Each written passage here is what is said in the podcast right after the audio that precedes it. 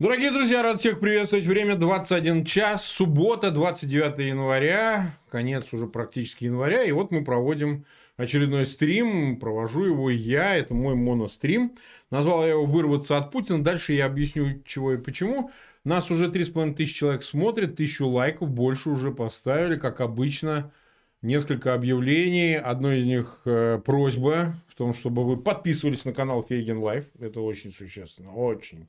Мы перешагнули 305-тысячный барьер э, количество наших зрителей, количество подписчиков. И для нас существенно важным является, чтобы эта цифра росла, чтобы мы могли нашу программную сетку заполнять новыми гостями, чтобы больше просмотров было и так далее, и так далее, и так далее. А, конечно, тоже ссылки на этот эфир размещайте в своих аккаунтах в социальных сетях и группах. Помогайте распространять конкретно этот стрим. Я думаю, он будет полезен послушать меня некоторым из зрителей и потенциальным новым нашим подписчикам. Ну и, конечно, тоже помогайте каналу. Я особо благодарю тех, кто продолжает оставаться нашими постоянными подписчиками на платформе Patreon. Действительно, ваша помощь неоценима. А, то, что мы улучшаем качество наших эфиров и технически, и другим образом это тоже от вас зависит в значительной степени. Как и те, кто жертвует нам а, разовым образом, я напоминаю, это можно делать помимо платной подписки а, на платформе Stripe с любой карты. Это анонимно и не прозрачно для российских регуляторов, что очень важно.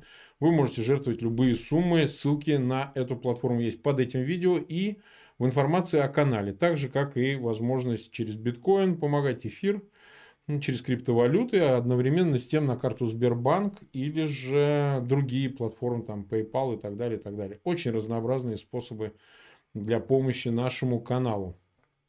Буквально последнее объявление, если у кого-то снова возникнет желание пообщаться со мной прямо сейчас в прямом эфире, поскольку именно в нем мы и находимся, вы можете сбрасывать свои э, логины, логи в скайпе, в почту, например, Фейгин Live, или же э, прямо здесь можете, если для вас не, так сказать, представляет это никаких сложности, и мы вас наберем. Ну, не у всех будет возможность поговорить со мной в прямом эфире, но те, кто такое желание имеют, пожалуйста, у нас э, вполне открытые возможности для общения. Ну, в целом это все. Давайте буквально, как обычно, вводная часть. Она будет не очень большая. Я постараюсь поговорить 10-15 минут самыми общими выводами, касающимися обстановки, приложимо к теме относительно заявленной вот вырваться от Путина. И Э, дальше я готов ответить на ваши вопросы, чтобы мне было удобно и вам было удобно. Пожалуйста, помечайте, что вопросы для Марка. У нас огромный чат, люди пишут, и, соответственно, не очень понятно, что относится ко мне, или люди общаются между собой. Помечайте знаком вопроса или восклицательным знаком, я увижу, что это для меня. Смотрите, э, в начале, наверное, это было 90-х годов. Я был молодой, красивый такой был. Ну, сочный дядя был. А вот. И когда все забурлило, жил я в Самаре, в провинции, где я, собственно, и родился. Тогда она еще называлась э, Куйбышевым, именем советского большевика. Ну, подонок был конченый, но такое было имя. Его быстро сменили. Я участник, один из участников смены имени города. Но был у меня приятель, который, собственно, уехал. Тогда, знаете, модная была такая поговорка. Все посмеивались, посмеялись. Он говорил, что а, ну, он уезжает. Он уезжает, потому что не очень верит в то, что что-то хорошее будет. И я напомню, была такая расхожая вот эта э, речевка, при которой, э, которая звучала так, что а, пройдет она, товарищ Верь, пройдет она, и демократия, и гласность, и вот тогда госбезопасность, так она звучала, припомнит наши имена. Знаете что, это конец 80-х, начало 90-х. В самый период гласности такое было модно. Удивительное дело, те, кто уехали в начале 90-х, получается, так по всем раскладам не прогадали, потому что они выбрали другую судьбу и 30 лет потратили на адаптацию к новой жизни. Разумеется, вырваться от Путина – это не только личная, персональная стратегия, которая раз за разом помогает, пока еще границы открыты, людям избежать самого худшего в их судьбе. И не обязательно для тех, кто политически занят оппозиционной деятельностью, но и даже для самых рядовых обывателей, молодых людей, которые выбирают другую судьбу. А главная, одна из главных вин Путина и вообще всей этой созданной им чекистской системы блядской, она заключается в том, что они подорвали веру в возможность того, что отношение к тем, кто останется после него, изменится э, только лишь э, с момента, когда люди преодолеют в себе вот эту ненависть, вот это неприятие, которое вызвано попыткой все время держать в цепких руках как отдельного человека, так народы, не знаю, там инвесторов и капиталы, государства на пространстве бывшего СССР, но не только его. Дело в том, что война, которую вот обсуждают все, кто-то за, кто-то против, одним из своих э, печальных э, итогов будет иметь то, что всем очевидно, что так просто уйти от России, ну, от России путинской, конечно, потому что Путин не совсем Россия, но очень своеобразная путинская Россия. Не так-то просто. Хоть украинцу, хоть белорусу, хоть молдаванину или грузину, а то и, вообще говоря, какому-нибудь поляку или Э, жителю Прибалтики, Балтии, стран Балтии и так далее. То есть все они страдают от этого бесконечного желания навязывания своей, в кавычках, любви. Любви, ненависти, там непонятно, эти состояния раз за разом меняются. И мы подошли к этапу, когда война является инструментом навязывания этой любви. Кстати, по, в отдельности взятому, к отдельности взятому индивидууму это также работает, потому что если ты э, не можешь жить по тем условиям, а они не предлагают вариантов, которые навязывает сверху власть, то ты, в принципе, становишься парием в этом обществе. Почему это важно говорить и в разрезе стран и народов, и сейчас это остро актуально в связи с попыткой убежать от Путина и всей его проклятой системы тех же украинцев, а, но и вот отдельных людей, потому что здесь как-то так судьбы народов и отдельно взятых людей, они как-то соединяются. Все ненавидят эту страну, все хотят из нее, от нее избавиться, понимаете? Ненавидят, естественно, не страну как таковую, потому что страна-то, в общем, была и останется такой, какая она есть, с достоинством, недостатками, но неважно. И к ней не может быть э, отношения только исключительно э, однозначно окрашенного, отрицательно окрашенного и так далее. Это сложные чувства, потому что для людей это родина, для людей это место их э, жизни сознательной, это какие-то успехи, достижения, может быть, горести. Но удивительное дело, что навязывать может только вот э, такая система. Себя навязывать. Вопреки всему, понимаете? Она долго будет за вами гоняться. Включать, как это было с уехавшими сторонниками Навального в списке террористов и экстремистов. Она будет заводить дела, она будет кидаться дерьмом. В конце концов, э, в догонку, естественно, через пропаганду. Она будет пытаться отравить вас новичком. Она будет делать все, чтобы гадить в вашей жизни, где бы вы ни находились делать это так, чтобы жизнь ваша была даже за пределами России невыносима. Или за пределами пространства, называемого России, для таких народов, как украинцы или там грузины, белорусы, молдаване и так далее. Удивительное качество имперского наследства, чекистского вообще наследства, как быть с навязанной любовью вот неприятным, неприемлемым во всех отношениях. Как жить с человеком, которого ты ненавидишь. Вот приблизительно такой а, амбивалентный, почти матримониальный союз э, навязывает Москва. Всем. И поэтому э, сегодня этот вопрос стоит остро актуально, уезжать, не уезжать. Причем, надо честно сказать, эта позиция менялась, но она не могла меняться от такой, я бы сказал, патриотической к мезопатриотической, выглядящей так, что почему это мы должны уезжать и до уезжайте сами. Эта власть не может навязывать мне, где мне жить до, в общем, сейчас э, откровенного бегства. Кстати, кейс Шендеровича, дело Шендеровича в этом смысле очень показательный. Человек, который, ну, меньше, кто, чем кто бы то ни было, хотел уезжать, но вынужден был уехать под, в общем, понятным прямым давлением, которое могло вполне себе выразиться в уголовном преследовании. Ровно так же, как и брат Алексея Навального, Олег Навальный, который и без того просто беззаконно отсидел три года, вынужден, видимо, тоже был покинуть страну, поскольку а, его объявили федеральный розыск. Естественно, если бы он находился в России, то уже бы наверняка был задержан. После объявления федерального розыска лица это все происходит очень-очень быстро. Это говорит о том, что мы сейчас находимся на пороге нового абсолютно состояния, в котором находится страна. Это состояние перехода, в общем, совершенно новое тоталитарное качество, при котором действительно выбор стоит не так, бороться или не бороться, а покинуть страну или остаться. И это очень важный выбор, он индивидуальный. Я почему затронул эту тему, взял эту тему сегодня для рассмотрения, как предлог для ответов на ваши вопросы, обсуждений дальнейших и так далее. Мне пишут огромное количество писем, в электронных писем, на почту Фейгин Live люди, которые мучаются этим выбором.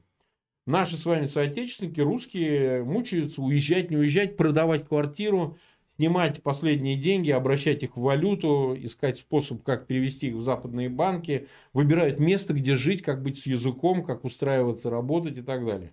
Есть ли здесь, в принципе, хороший какой-то ответ? Есть ли хороший совет? Его нет.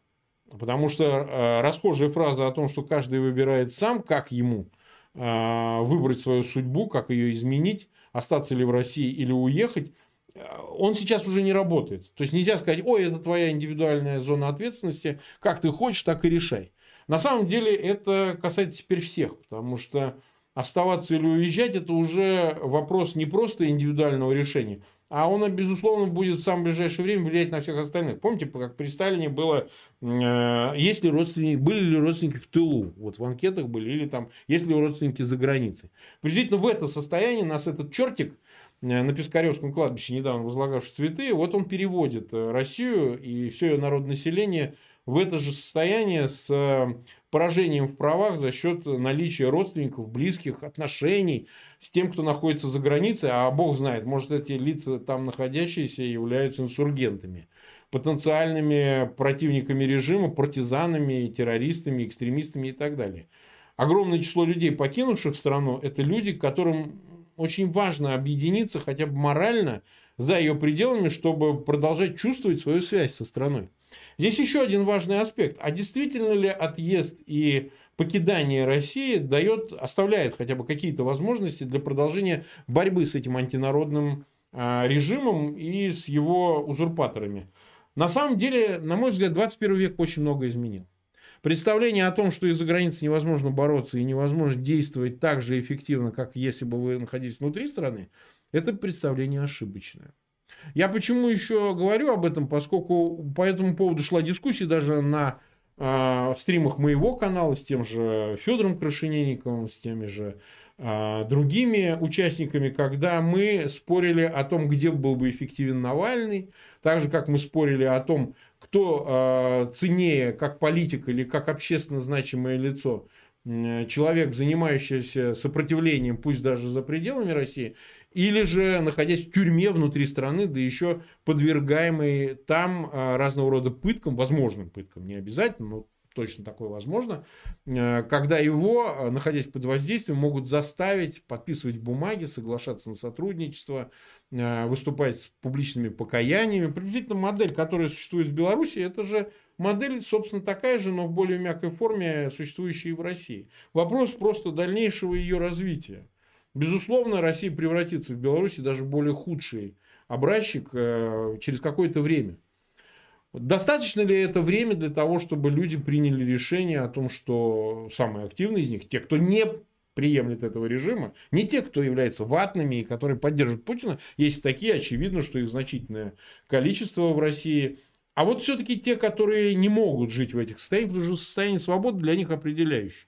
Жить вне свободы невыносимо. Особенно это для тех, как я, вот, например, мне 50 лет, я пожил при советах, и я вам хочу сказать, что вернуться к этому состоянию продолжать существовать вне э, свободы, неважно, даже если вы имеете, как я, возможность перемещаться э, из России в Россию, из России в Россию, а, таким людям очень тяжело принять эти обстоятельства.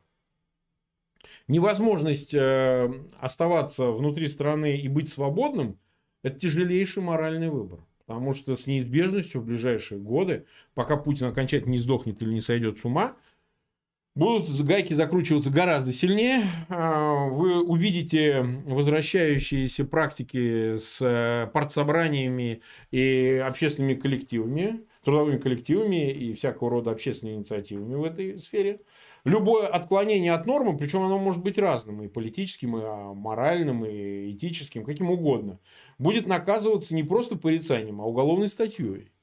Мы все это видели, и возвращение этого не сулит ничего хорошего говоря о том, как это все будет преодолеваться. Неизбежно. В ближайшие 10 лет Путина не станет. Он либо сдохнет, либо это дойдет до войны, может быть, не в этот раз, а в следующий, и это приведет к каким-то переменам. У меня в этом особых сомнений нет. Хотя, опять же, отвечать за сроки я не берусь, потому что это может произойти завтра, а может через 10 лет. Но это десятилетие, да, 30-х уже, точнее 20-х годов, до 30-го года, оно ознаменуется катастрофическим переменами, причем мы не знаем знака, плюс или минус. Было бы говорить о том, что мы знаем, предвосхищаем эти перемены с их определенным качеством, было бы, ну, с моей вот позиции, с, с моей точки зрения, слишком э, самоуверенно так говорить. Я не знаю этого будущего. Но я понимаю, куда крутится колесо истории. Так вот, меняясь, мы э, долго будем разгребать, в частности, вот эту навязанную любовь режимом, властью по отношению к отдельным гражданам, поди их потом уговори вернуться, когда они устроят свою жизнь за пределами России. Причем это не а последние люди – это люди, которые обладают образованием, инициативны, харизматичные, хитрые, изворотливые, готовы устраиваться в новой жизни, учить языки и так далее. То есть активная часть населения, понимаете? Уезжают-то, в общем, лучшие. Так это всегда бывает. Это не то, чтобы в России так. В России точно так. А и в других местах когда люди покидают, вынуждены покидать страну из-за социальных, политических и других неурядиц, то уезжают прежде всего лучше, потом тянутся другие уже, подтягиваются другие. Кстати, лучшие, видимо, уже в значительной своей степени уже э, покинули страну. Так вот, будем мы преодолевать это в дальнейшем, когда Путина не станет, объясняя и народам, и странам, и людям, что нет, больше никогда не будет никакой навязанной любви. Никогда не будет этой жесткой сцепки между людьми, странами и народами и одновременно властью, которую надо разрезать раз и навсегда. Понимаете? Это будет тяжелейшая задача. И на нее, и на ее исполнение уйдут десятилетия. Чтобы вы понимали, вот это вырывание от Путина и возвращение в нормальное состояние потом – после Путина займут десятилетия. Нужно будет доказать людям, что у страны, у народа, у нации, у ее политического истеблишмента, у ее общества нет желания кого-то к чему-то принуждать. Понимаете? Нет нужды э, заставлять жить э, таким образом жизни, так устраивать власть. Неважно, в Украине или в Минске или в каком-то другом месте. Равно как и людей, которых постоянно пытаются держать слишком близко к власти для того, чтобы они не превратились в ее противников, нужно отдалить от этой власти, отдалить от этого ощущения постоянно дышащего спину ментенка. Вот это очень важная вещь, потому что э, отдельная жизнь от власти и государства – это автономность личности, которая так в России в общем и не наступила, так не создалась, и мы э, вынуждены крутимся в этом э, адском кругу отношений между управляющих и управляемыми. Автономия личности не может возникнуть в таком пространстве, потому что зависимость слишком велика. Знаете, как э, молекулы внутри клетки и так далее сталкиваются, разлетаются. Им нужна большая сила для того, чтобы оттолкнуться максимально далеко. Поэтому, конечно, нам важно будет э, начать э, осмысливать это уже теперь, для того, чтобы в момент, когда понадобится принимать самые важные решения, в момент, когда э, посыпется система, она с неизбежностью начнет э, разрыхляться и сыпаться, нужно будет э, объяснить всем народам и странам, и народам внутри самой России, кстати сказать, там от Чечни до Якутии, что никто их не держит, никто их к себе не прикручивает, что сосуществовать можно только добровольно. И людям внутри этого общества можно существовать только добровольно, по-другому никак. Это невозможно. Заставить э, себя любить. Насилием не заставишь быть комплементарным друг к другу. Так не бывает.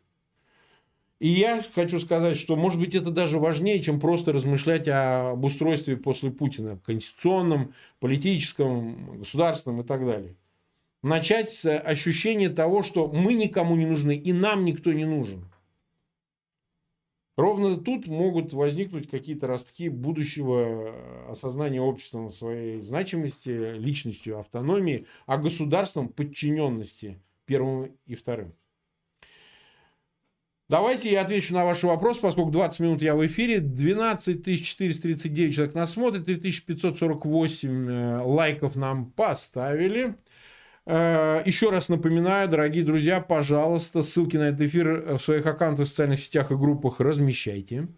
Пожалуйста, подписывайтесь на канал Фейгин Live. Ну и жертвуйте деньги. Вот у нас э, нам помогает, как обычно, Лапка Лапка, Людмила Баландина, Доминик Грасс, Грейс, да? и Алекс Ха. Э, вот э, Алекс, который пожертвовал нашему каналу, спрашивает, уважаемый Марк, как вы думаете, стоит ли ждать смены власти в РФ, ведь за этими придут их дети или пора валить? Смотрите как, вот я, весь смысл того, о чем рассказывал, а, заключается в том, что нету противоречия между ожиданием и пора валить. Нету этого больше противоречия. Те, кто искусственно пытаются вам объяснить, что подождите чуть-чуть, а, они скоро падут, или же, э, так сказать, вам решать о том, чтобы уехать, пока не дожидаясь, они, собственно, э, исчезнут, и даже их дети – не в состоянии будут удерживать власть. Здесь нет противоречия. Вы не можете ждать в России. Нет таких опций, нет таких возможностей. Все, что вы имеете, с неизбежностью разрушится. Поэтому, конечно, вам решать, валить вам или оставаться, но вы должны помнить, что если сумма рисков выше, нежели возможных э, э, дивидендов, которые вы можете получить, оставаясь в России, неважно, какие они, неважно, там, учеба детей, ваш бизнес, э, карьера внутри вашего там, предприятия, организации, учреждения, вы должны сами взвесить это на весах. Но еще раз хочу подчеркнуть, а, мир все-таки сильно глобализован. Мир очень сжался. Кроме России, которая в архаике собирается пребывать очень долго. А, нет такой проблемы уехать и вернуться. Ее больше нет. Это искусственная проблема. Да, люди устраиваются за границей. Да, они начинают коммуникацию, устраиваются бытовым образом, социальным и так далее. Но мобильность в нормальной свободной системе позволит этим людям свободно сосуществовать в нескольких ипостасях, в нескольких территориях. Если мы избавимся от Путина, его детей, его внуков и всей этой клики, то не будет проблемы в том, что вы закрепитесь за границей, но сможете вернуться в Россию для того, чтобы продолжить какие-то свои э, занятия. Поэтому, на мой-то взгляд, э, два, две части этого вопроса, на первую, ну, точнее, на последнюю я отвечу так, а что касается их детей, так дети их слабее, вы же посмотрите, дети их, в отличие от их э, роди, родителей, они же золотой ложкой, как говорится, родились во рту, понимаете? Они же не способны воевать. С кем? С вами? Посмотрите на себя, оглядите себя в зеркало. Вы кряжестый, вы прошедший э, 90-е, человек с образованием. А это-то кто? Детки, которые увлекаются исключительно гедонистическими капризами, которые выражаются в их э, презрении, собственно говоря, ко всему доморощенному, э, слишком привязаны к удовольствиям и всяким вещам, которые находятся вне пределов точно России, по разным, э, по разным так сказать, уровням можно об этом судить. От э, увлечения чисто э, личных до профессиональных. Они все получали образование за границей, они там жили. Они не смогут удержать эту власть, потому что нужно быть совсем другого э, масштаба личностью, нужно пройти другой опыт иметь для того, чтобы унаследовать эту власть от их э, предков. Понимаете? Для того, чтобы они смогли точно так же крутить в бараний рог – Э, русского обывателя и заставлять его подчиняться, как это делали Путин, там, Патрушев, их все окружение. Не думаю, что Тихонова или дочка Путина или же другие его отпрыски смогут над вами также измываться. У меня есть по этому поводу большие сомнения, при том, что, конечно, они собираются оставить вам в наследство своих детей в качестве ваших правителей. В этом как раз нет никаких сомнений. Готовьтесь к тому, чтобы Э, взять за горло их всех. Вот тогда ни о каких детях и речи не пойдет. Э, так, Лисента спрашивает, Марк, где берет исток оккультная тема с ритуалами, обрядами в кругах властной элиты? Почему мы продолжаем всерьез обсуждать весь этот бред и кто такой Космич? Уважаемый Лисента, я рад бы сказать, поскольку в это я во все не верю, как вы понимаете, не в оккультную всю эту тематику, не исповедую ее, я сам человек верующий, но я э, к оккульту отношусь э, с таким, в общем, пренебрежением. Это не значит, что я не уважаю людей, которые, наоборот, отдают ему известную дань, э, даже, так сказать, практикуют и так далее, это их дело. Я не собираюсь это обсмеивать и так далее. Там есть очень серьезное содержание в отдельных э, вопросах, которые заслуживает э, исследования, я бы так сказал. Что касается власти, ну, я уже на этот вопрос не раз отвечал.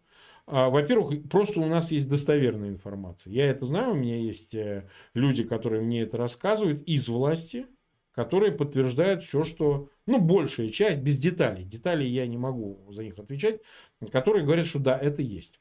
Это есть. Это дети известных людей, это чиновники некоторые, с которыми я был депутатом Государственной Думы в свое время. Да, это есть. Это не значит, что там поголовно все увлекаются этим. Для многих это мода, стилизация. Ну или там начальник занимается, значит и нам надо что-то подобное выдумывать. Но это есть.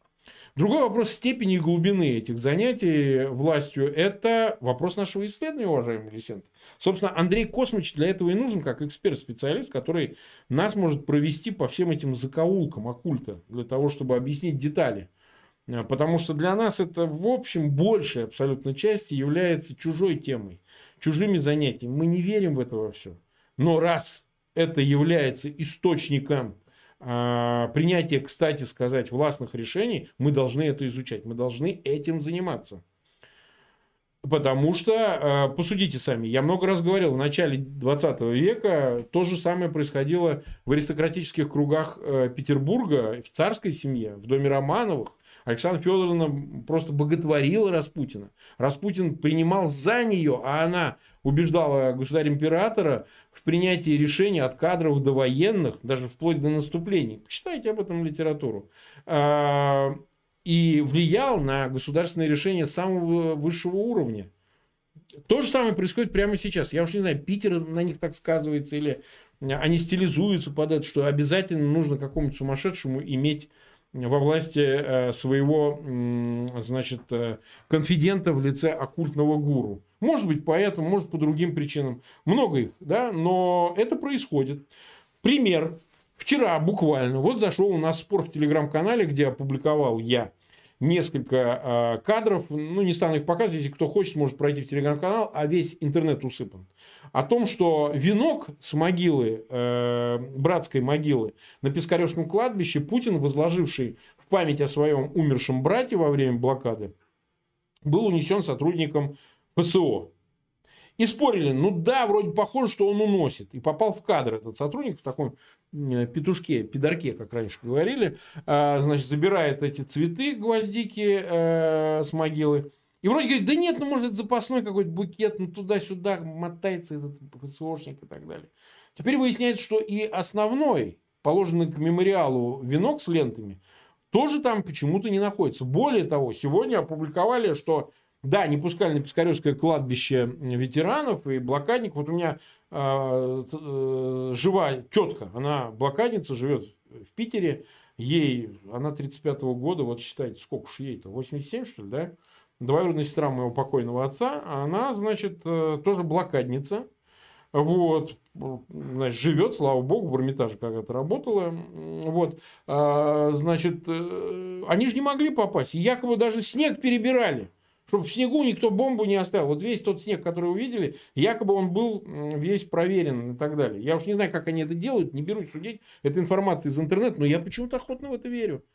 Но мы возвращаемся к оккультной теме. Почему они убирают венки? Ну, многие говорят, да, там все-таки он дотрагивался, какие-то биоматериалы, можно проверить ДНК, современная наука это позволяет, он, не он, там, дети, не дети, там, какие-то вещи представляют интерес. Но вполне, я думаю, что они руководствовались какими-то оккультными соображениями, чтобы этот венок не использовался в каких-то из обрядов. Я в это охотно верю. Я не могу этого проверить, Лисента. Я не могу, а, значит, э, снять трубку, алло, девушка 2.12, Кремль, Смольный, там что-нибудь наберите.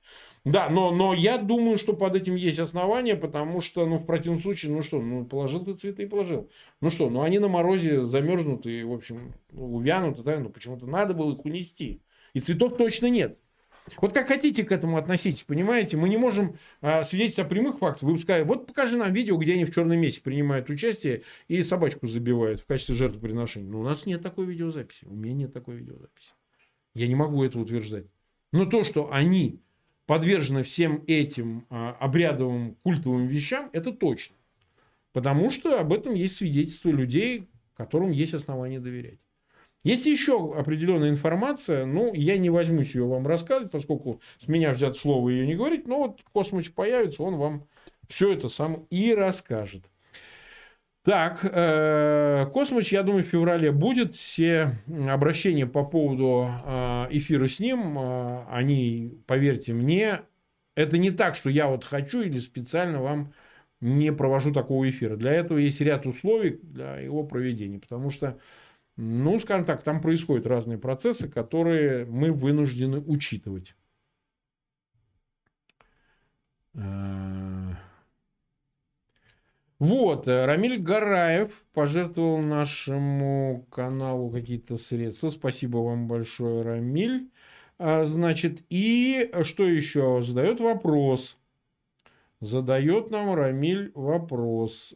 А, Марк Захарович, когда придет время выйти на улицу, люди, которые находятся в местах не столь отдаленных, смогут в этом помочь. Знак вопроса. На мой взгляд, это темная сила, равная текущему режиму. Уважаемый Рамиль, я бы, в принципе, конечно, э, рассуждал бы таким же образом с учетом э, того, что эта тема чрезвычайно острая. Вы видели, что расследование Осечкина и его ГУЛАГу нет привели э, к обнажению чудовищных фактов изнасилований, пыток, измывательств над э, вот как раз тем контингентом, о котором вы говорите. По преимуществу речь идет именно, конечно, о людях, осужденных за общее уголовное преступление. Мы ну, мало знаем, у нас мало сведений, даже от ГУЛАГу нет, по поводу политзаключенных, над которыми издеваются, хотя у меня сомнений нет, что это происходит и с политзаключенными тоже. Не со всеми, не со всеми, но выборочно это происходит, в частности, с правыми это происходит. Э, националистами их пытают, это мне доподлинно известно, я был адвокатом Марцинкевича, к сожалению, мы слишком поздно узнали о том, что в Красноярском СИЗО его пытали.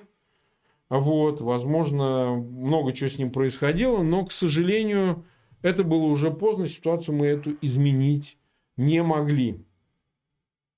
А могут ли эти люди выйти? Вы понимаете, в чем проблема? В том, что опрос социологический, конечно, можно не доверять, но показали, что в целом народ, в целом общественное мнение отнеслось безразлично к обнародованию этих фактов.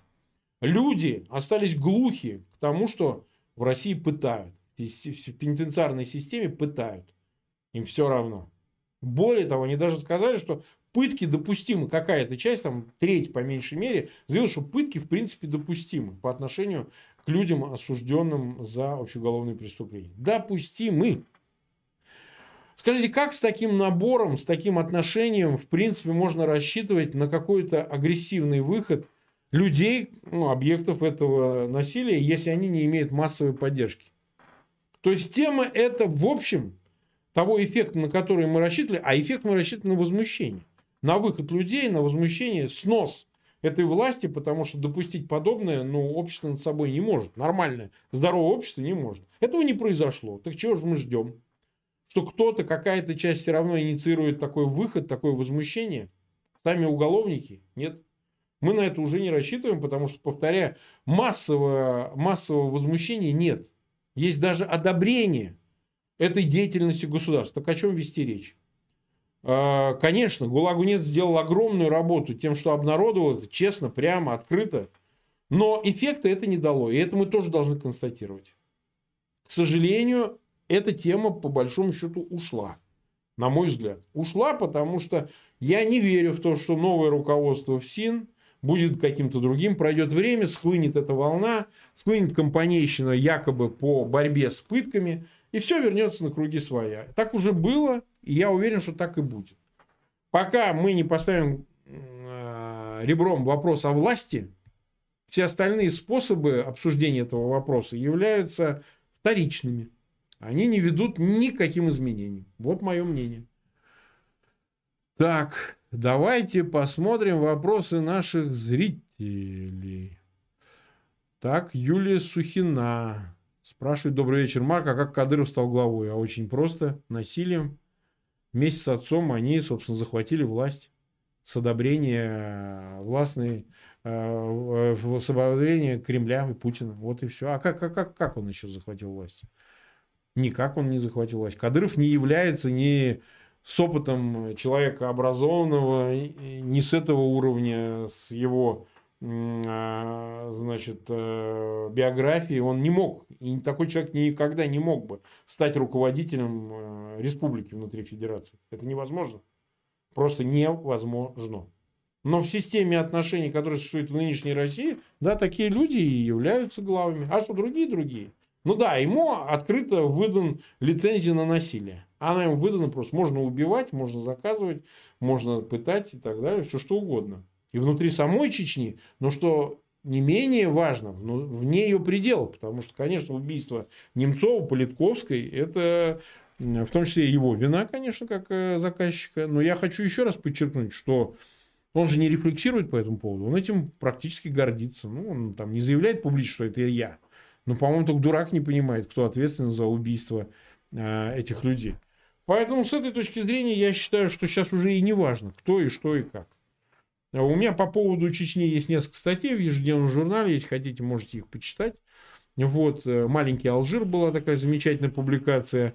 А ряд других, поэтому они могут вам помочь. Э, поищите их в интернете. Там, к сожалению, ежедневный журнал запрещался. Я не раз эти публикации выкладывал, но если у кого-то есть интерес, Вторая Кавказская война в новом мире, она аж 90-х годов статья, когда я был депутатом Государственной Думы, в период, когда я во время войны был в Чечне. Ну и другие публикации я, в принципе, все разложил. По этой теме ничего уже добавить нельзя. Сейчас нужно ждать только обвала самой, самого Кремля, власти в самой России, для того, чтобы дождаться, чтобы Чечня освободилась. Поэтому обсуждать, как он стал, сейчас уже нет смысла. Все улетело. А, так, так, так, так, так, одобряет мои стримы.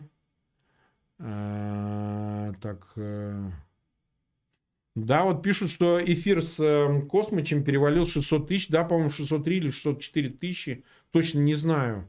А, что-то в этом роде. Вы понимаете, опять же, вот э, многие, например, критикуют, говорят, что вы там беседуете, а тем самым дурите э, зрителей. Если вы пересмотрите эфир, увидите несколько раз, где я подчеркиваю, и во всех своих интервью, что сам я не являюсь ни адептом, ни поклонником никаких оккультных Э, магических обрядов, не верю ни, во, ни из практик. А, при том, что я сам немало чего поизучал по этой части. Э, вот, каждый из нас увлекался литературой такого рода, надеюсь, там, учение Карлоса, книги Карлоса Кастанеды, учение Дона Хуана и там, последующие работы, не говоря уже э, э, других вещах. То есть они, они, они существуют, безусловно. Значит, я немало э, поизучал каббалистику, вот, э, и книгу Зоар, и другие. И, честно говоря, циферот я не являюсь, еще раз повторяю, э, последователем чего бы то ни было. Не верю в это во все, считаю эти вещи абсолютно а, за пределами моих интересов, но мы видим, что это увлекает людей. Мы видим, что власть этим занимается. Мы видим это.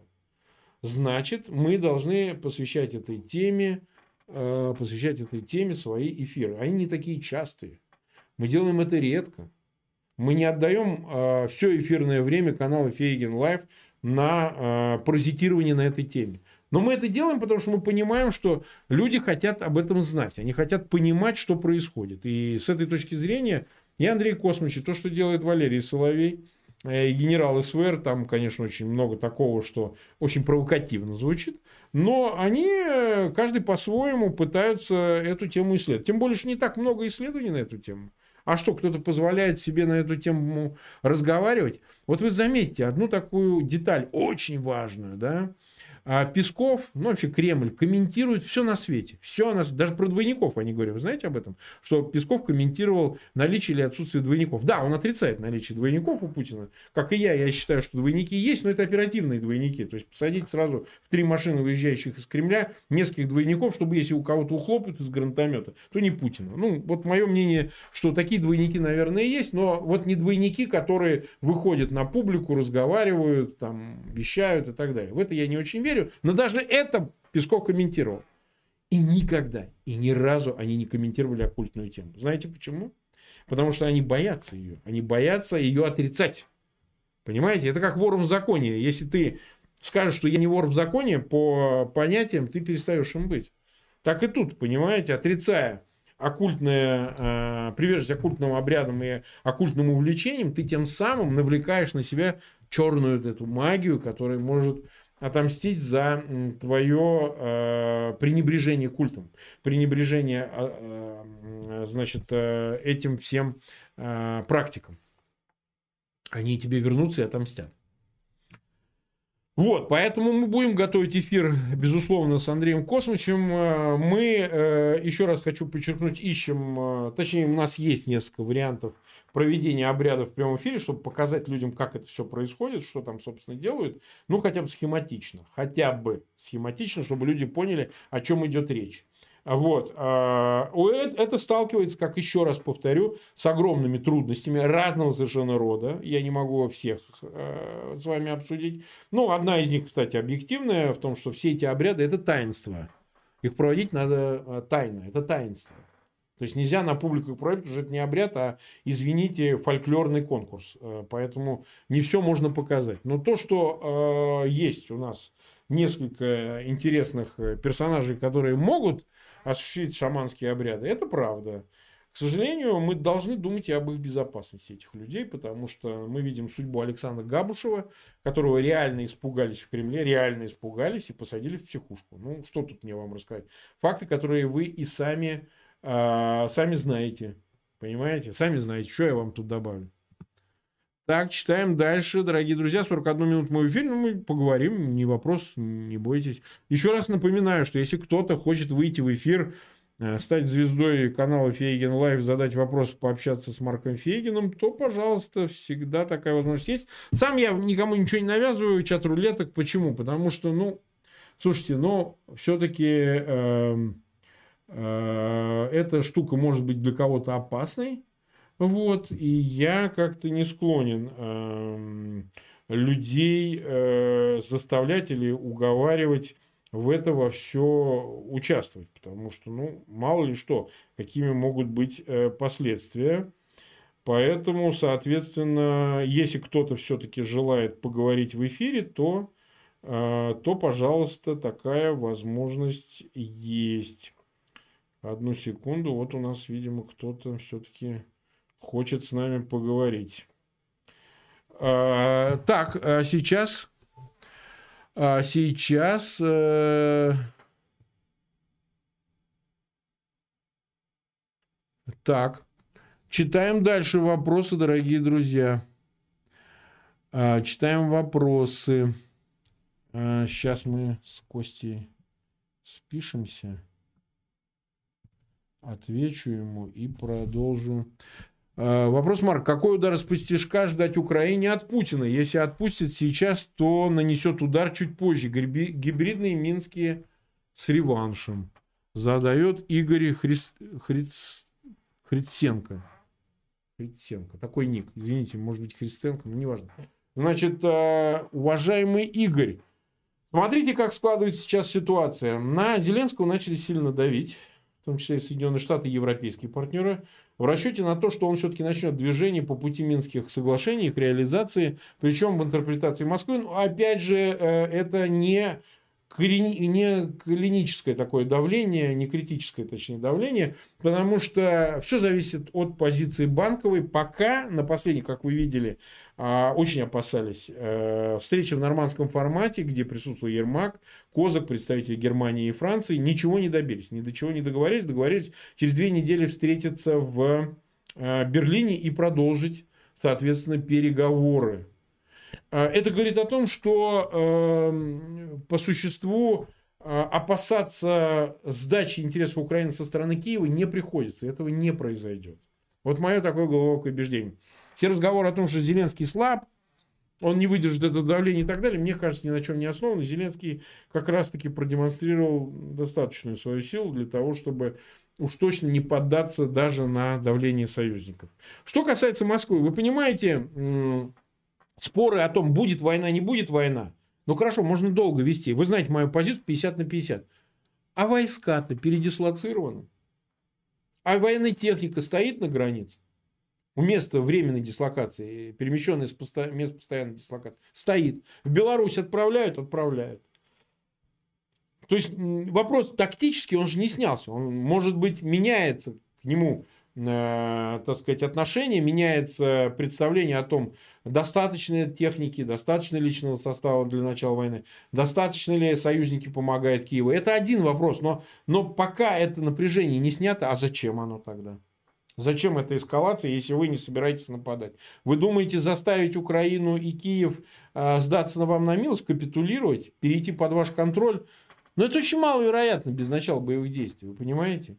Одним только понтом вот этим ты этого не добьешься. То есть для этого э, нужно совершить нечто, что могло бы испугать Киев э, в ожидании огромного числа жертв своих сограждан, понимаете, украинцев. И тогда, наверное, можно рассчитывать, что понт принесет результат. А пока, вы понимаете, эскалация сохраняется. Другой вопрос, что я уже об этом говорил вчера, по-моему, в эфире у э, Мальцева, не знаю, смотрели вы или нет, отсылаю, если что, но нельзя слишком долго пугать. Это и не только мальчик-мальчик, волки-волки, как там. Он уже второй раз передислоцировал за год эти войска и в 22-м продолжает эту же историю. Она перестанет людей пугать постепенно. Но и сами войска, ну что, вот я смотрю кадры, там какие-то долетают, сидят э, молодые солдатики, то срочники, то контракт, не поймешь, греют там в валенках, понимаете, ну куда, ну февраль наступает, самый холодный месяц на наших э, центральноевропейских просторах, ну, э, центральной России точнее, да, средней полосы. Ну холодно просто, холодно, какая война? Ты либо, так сказать, передислоцировал войска и Э, неделя, вторая, третья, ну месяц, и ты уже начал это все. Да? Ну а если ты долго тянешь, если ты держишь, держишь, ну у людей просто пар выходит, понимаете? Вот это вот их, э, значит, э, значит, на кураже вот это желание в бой пойти, оно исчезает, улетучивается, исчезает проблема. Слишком долго он тянет. А если долго тянет, то задохнется эта операция. Другое дело, что это не отменяет того, что он может, несмотря на все эти минусы, пойти таки на эскалацию дальнейшую. Не исключена дистанционная гибридная операция с участием там, воздушных сил и ракетного обстрела и так далее. Она не снимается, во всяком случае, пока. Возможно, как версия, Путин собирается поехать в Пекин, известно на открытие Олимпиады 4 числа февраля, Олимпиада до 20 продлится, и поговорить об этом Си Цзиньпин? Получит ли он от него поддержку как от главного военного и политического и геополитического партнера? От этого, возможно, будет зависеть его решение. Возможно. Возможно. Я не буду этого утверждать, но этого нельзя исключать тоже. Поэтому, еще раз повторяю, ситуация остается открытой. Мы не понимаем до конца, каким будет этот удар.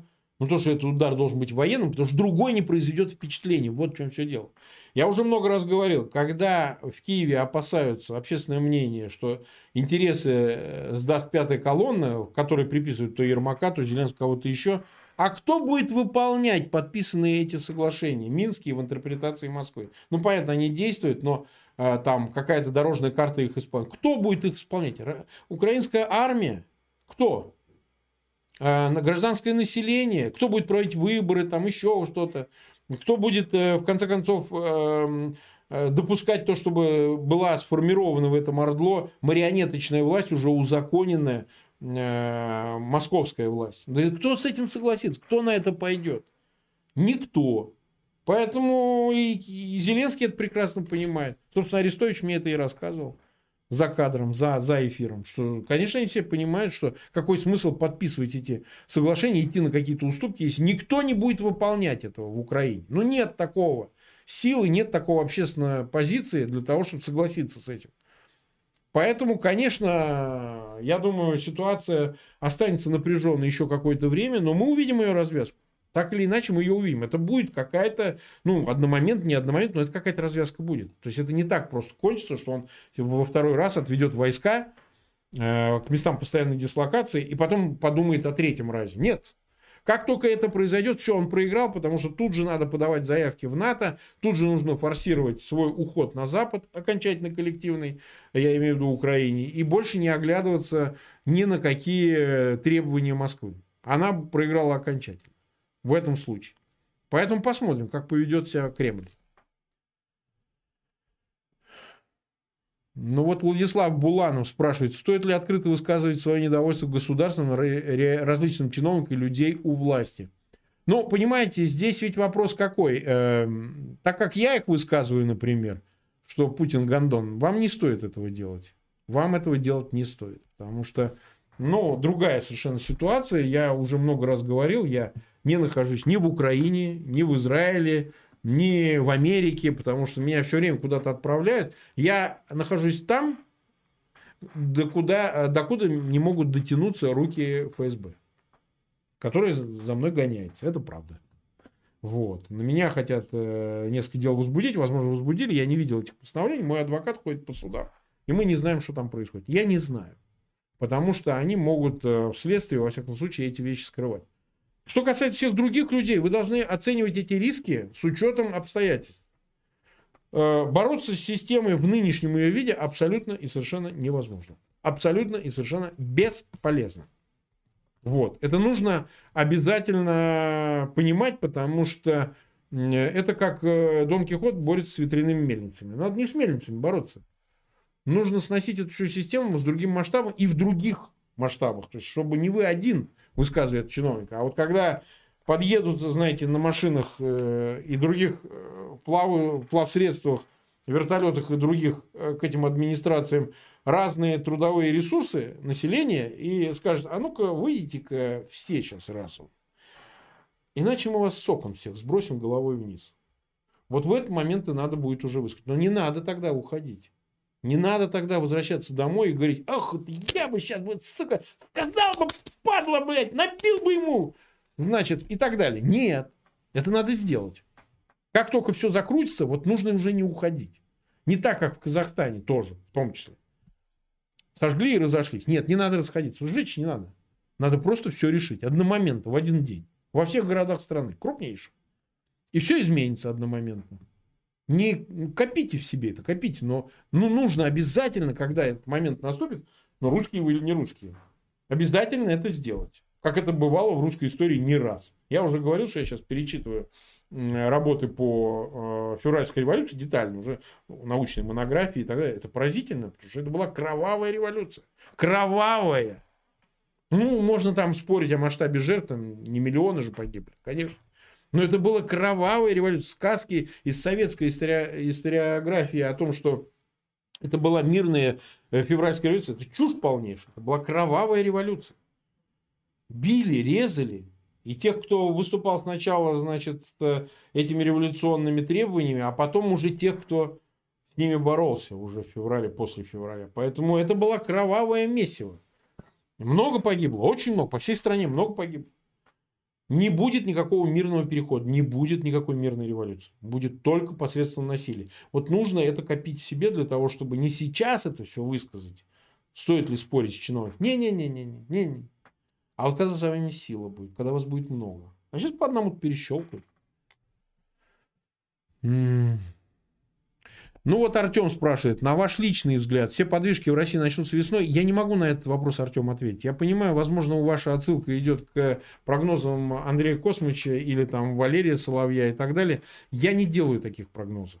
Я просто не знаю.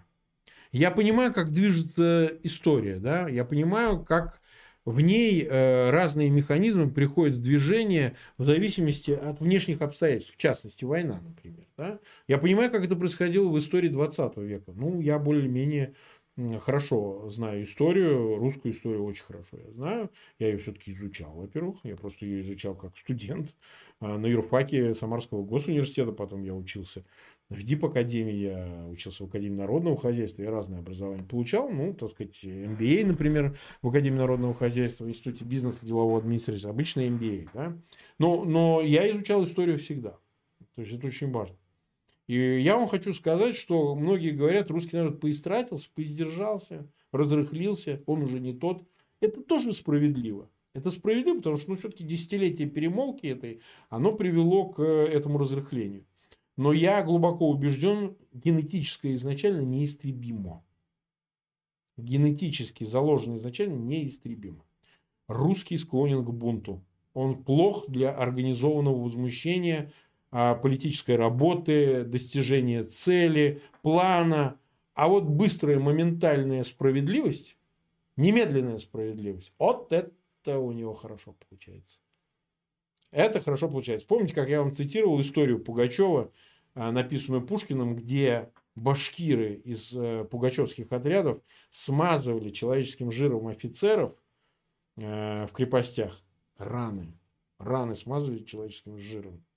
Вот в это я верю. Вы понимаете, вот так я гляжу на русскую историю, что в это я верю. Многие меня осуждают и даже как бы критикуют, говорят, что э, Э, в этом есть какое-то апологетика насилия. А на самом деле нет, я вообще против насилия, но я понимаю, что каких-то вещей не изменить, что они в этом генокоде заложены, и невозможно уговорить это, пригрозить это, страхом добиться.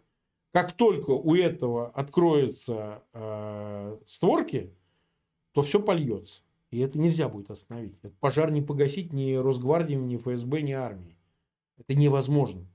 Это зальет все пространство. И почему-то мне все больше кажется, что это не вопрос времени, а это вопрос неизбежности, фатальности именно такого разрешения а, русских вопросов. Кто-то со мной не согласится. Ну, послушайте, я же не навязываю свое мнение. Я его лишь высказываю. У меня есть для этого некие соображения, коннотации исторические, представления чисто там, политологического свойства, что куда втекает, куда вытекает. Одно из главных, центральных, кстати, моих убеждений, если хотите, как политолога, хотя я политологом не являюсь, как и журналистом, мы еще раз не примену этого напомнить. Я глубоко убежден, что люди во власти, высшей власти, от Путина до самого последнего клерка около него, а, они точно такие же, как все, даже хуже чуть-чуть по интеллектуальным качествам когда их наделяют какими-то мистическими, мифическими, мегагалактическими что ли, способностями, э, предвидения, удачи, какого-то огромного ума, э, искушения в области управления и так далее, это все самообман.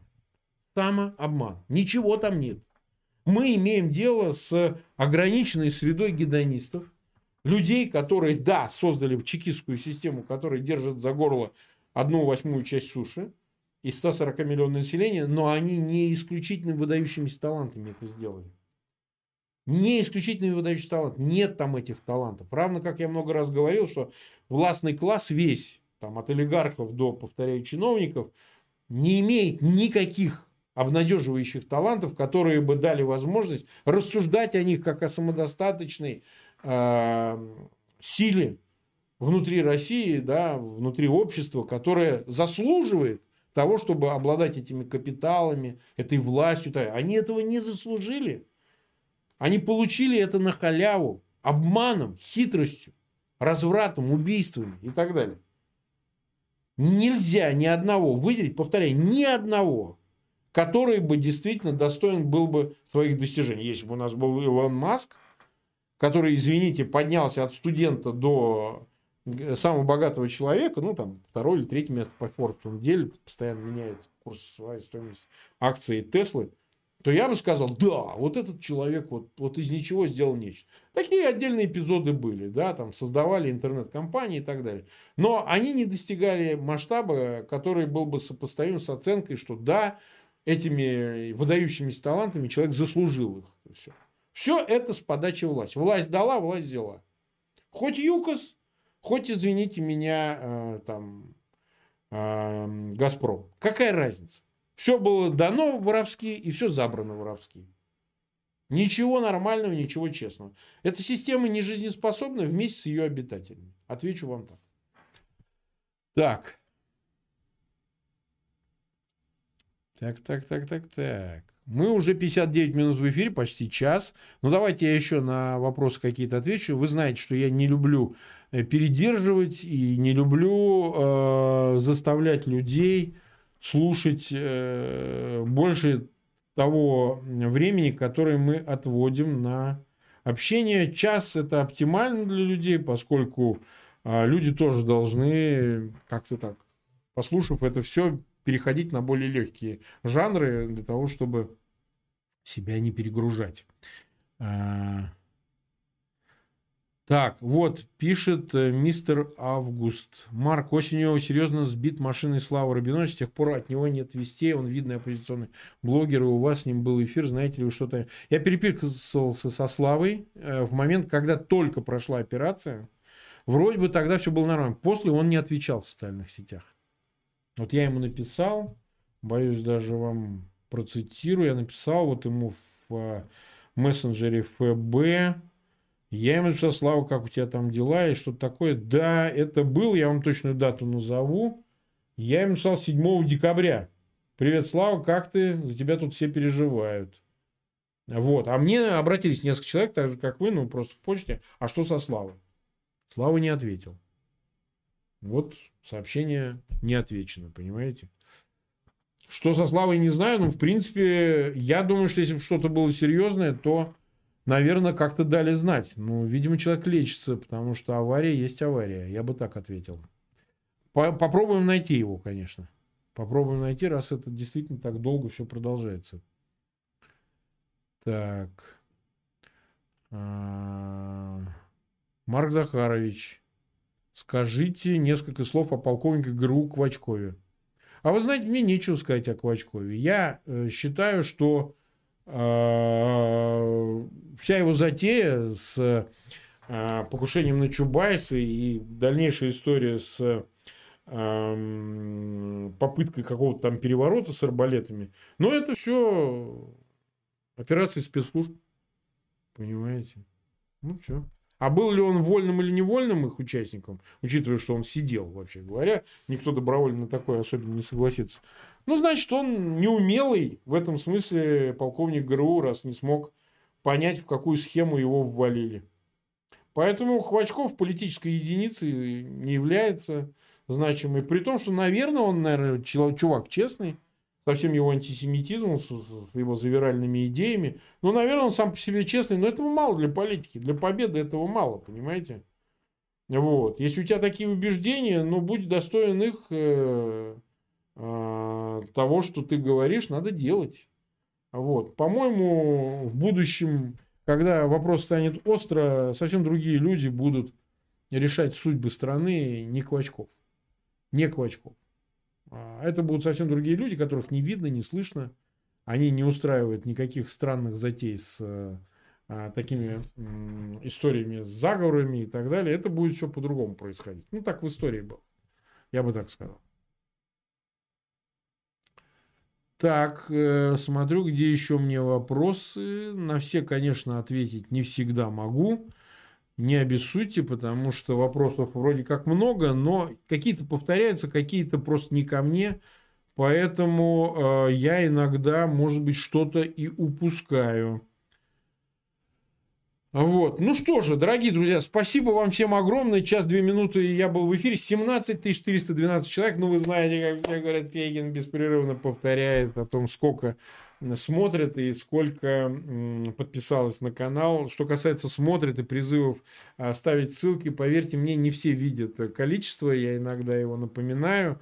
А вот, и это делается для того, чтобы те, кто смотрит просто а, отдыхая и не сильно парясь про то, что нужно поставить ссылку на этот эфир или подписаться на канал, я им просто как укор напоминаю о том, что, друзья мои, 17 314. Один среди них ты, не делающий ничего для того, чтобы эти эфиры распространить или подписаться на канал, что является нашей просьбой, ну, если хотите, такой моральной платой, э, одолжением, которое вы делаете каналу, поскольку без роста канал падает. Так не бывает, чтобы канал все время рос, если его не поддерживают его подписчики.